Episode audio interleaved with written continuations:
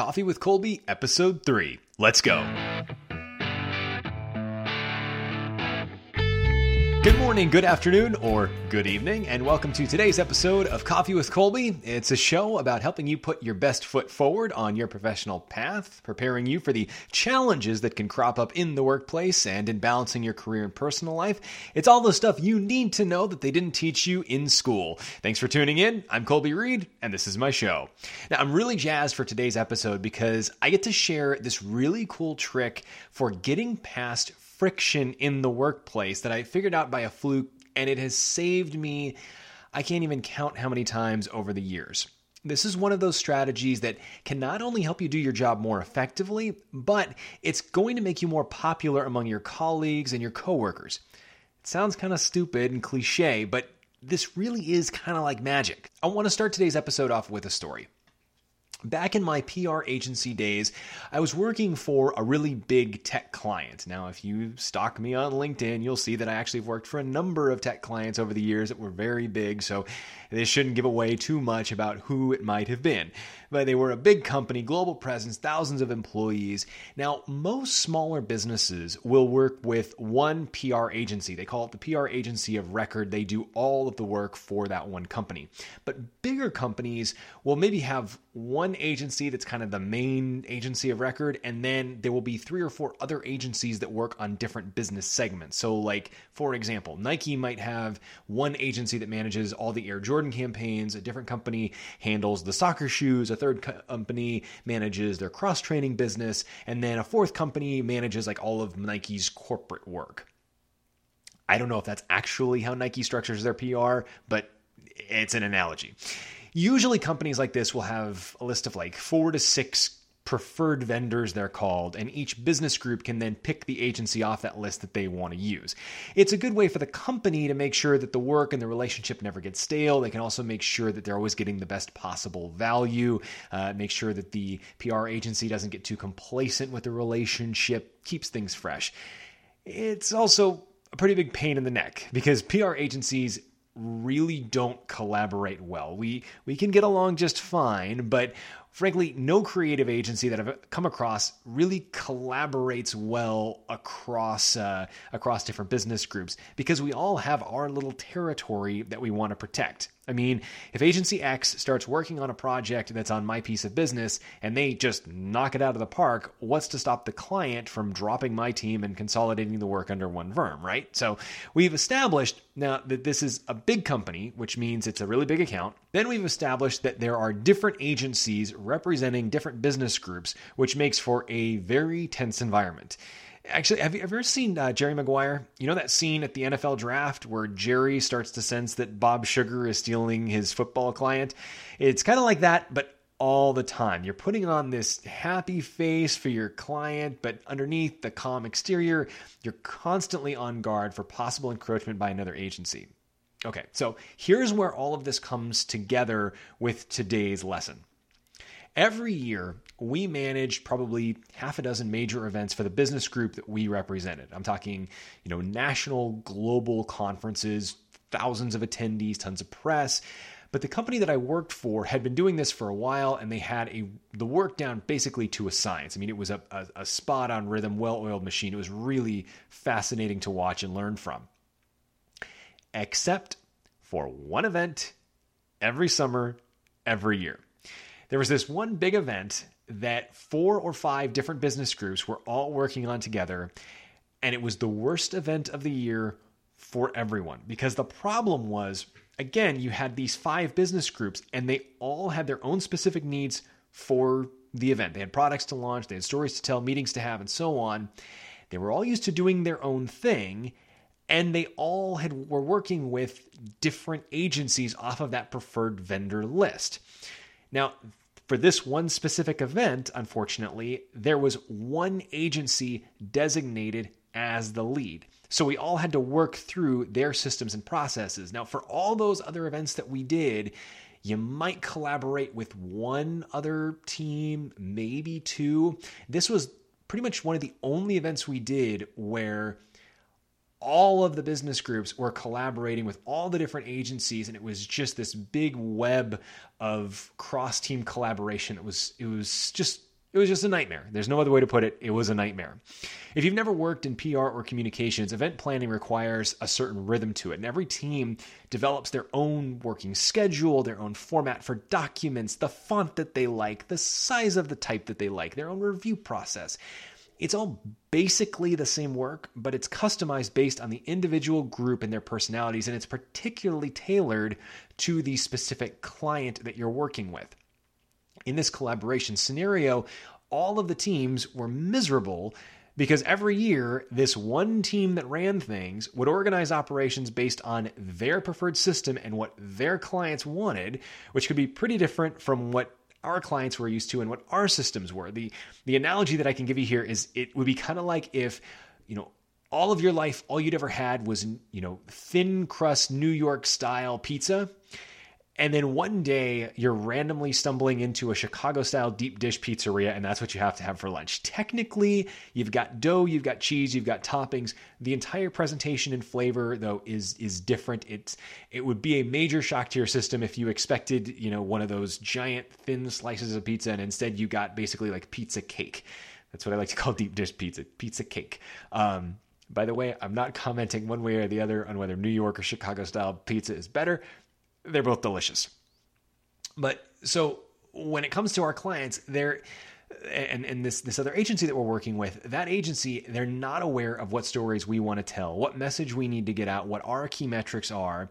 And what they would do is they would set forth the framework and then they wouldn't necessarily get input from the other teams in advance. So then all the other teams that are involved are freaking out and complaining because their message isn't involved and their client doesn't have speaking time and you know this issue and that issue. They'd freak out and the managing team would get this massive pile of feedback kind of dumped on them at the last minute and they'd have to redo everything would annoy them would stress everybody out no one was happy working with this event it was just always a problem so one year I notice we're probably four or five months before this event comes up, and everyone's you know kind of starting to gripe a little bit because we're looking at that that that calendar on the horizon, we can see that this event is coming around. This is also when I reveal to my team that I'm a complete masochist, and I go to my boss and I say, can I be the point person for our team on this event? Can I be the person that's the liaison working with these other agencies to make sure everything gets done? She kind of is taken aback and laughs and warns me that it's it's quite a challenge. And it says if, if I want to do it, okay, I'm I'm I'm the guy. Uh, again, I knew this was going to be a challenge, but I also knew that I had a secret weapon, and I wanted to see if I could make it work here. See, and this is where we get to the the the, the tip.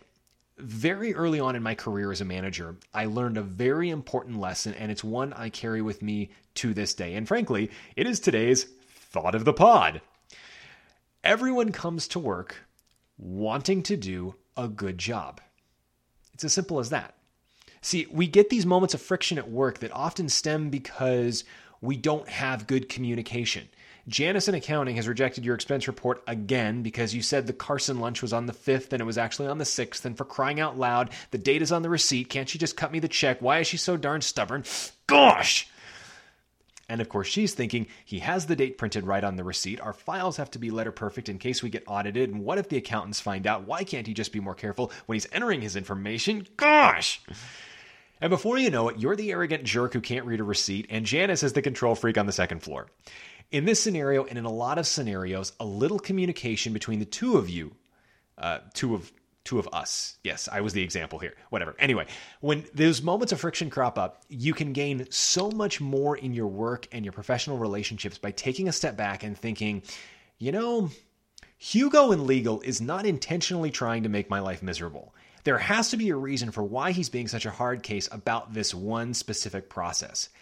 Let me try talking with him to better understand where he's coming from. You'd be amazed how well this works. And it always frankly amazes me how many people would rather sit around and complain to each other and gripe behind people's backs as opposed to just having that conversation. It's amazing what that conversation will do. Consider the end of my original story. After signing up to be our point person, I decided to test my theory and I sent an email to the agency that was managing the event. I introduced myself, explained my role for, for our team, and then, as my mother would say, I laid it on with a trowel. I sucked up really hard. My email went something like this I know this whole process is going to be a challenge for you guys. I do not envy you having to to manage everyone, and there's going to be so many teams involved and so many competing, uh, so many competing priorities. I know this is going to be a nightmare. I, I want you to know we're really excited to be working with you and helping put on a great event. We're really excited for what this is going to look like.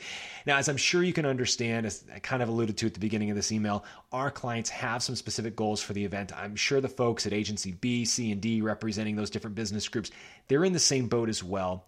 What would you say to an early connection call where we can all share our current goals for the event with you? You guys can share how you plan to manage the workflow. We can then report back to our respective teams so everybody's on the same page early on.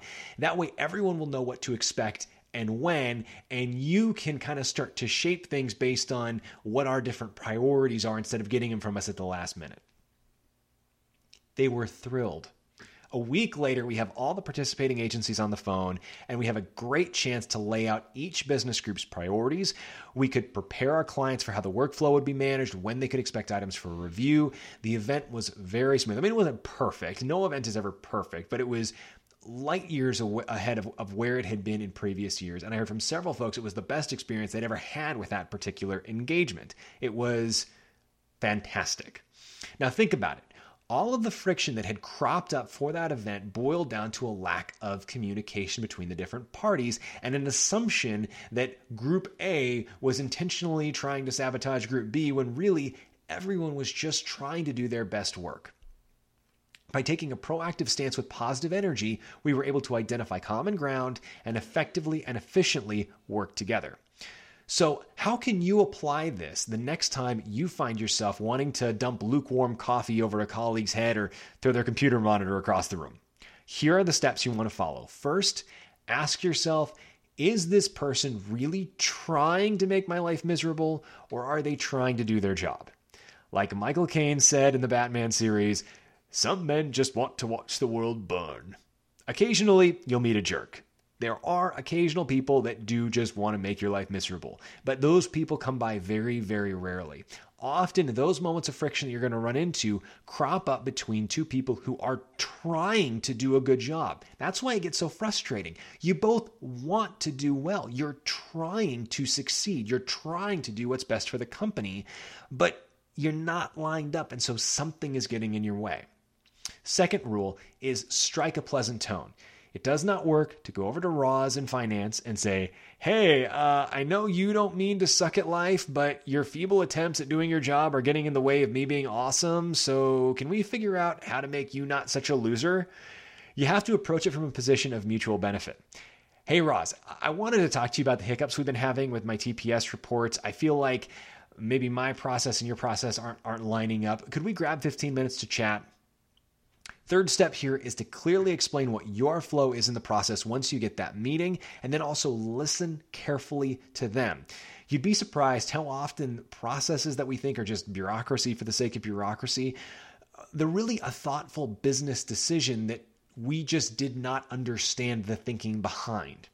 The fourth and the final step is to define is to decide on a mutually agreeable solution moving forward. And I warn you, it, could be that you just have to do it their way. It could be that they have already thought this through with other colleagues, and whatever the process is, their way of doing it is best for the company, and you just got to suck it up and say, okay, I'm going to do it that way. But you will probably feel better about it because now you understand why it's done that way. So when you're sitting down filling out that expense report in triplicate, you can understand, okay, I really do need to do these three copies because Roz and Julian and Herbert all need copies of this, and that's why we've got to do it this way.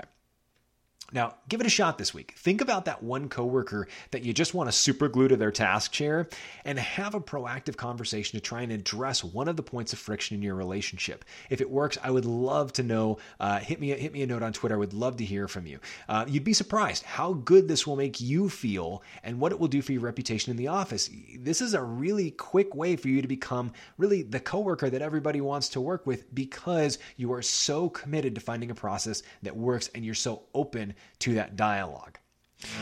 And with that, we're uh, done with episode three. Episode four coming at you before you know it. Uh, if you have any thoughts on the show, again, I'd love for you to hit me up on Twitter at Colby Reade, C O L B Y R E A D E. Uh, in the meantime, really appreciate you listening, and we'll catch you next time.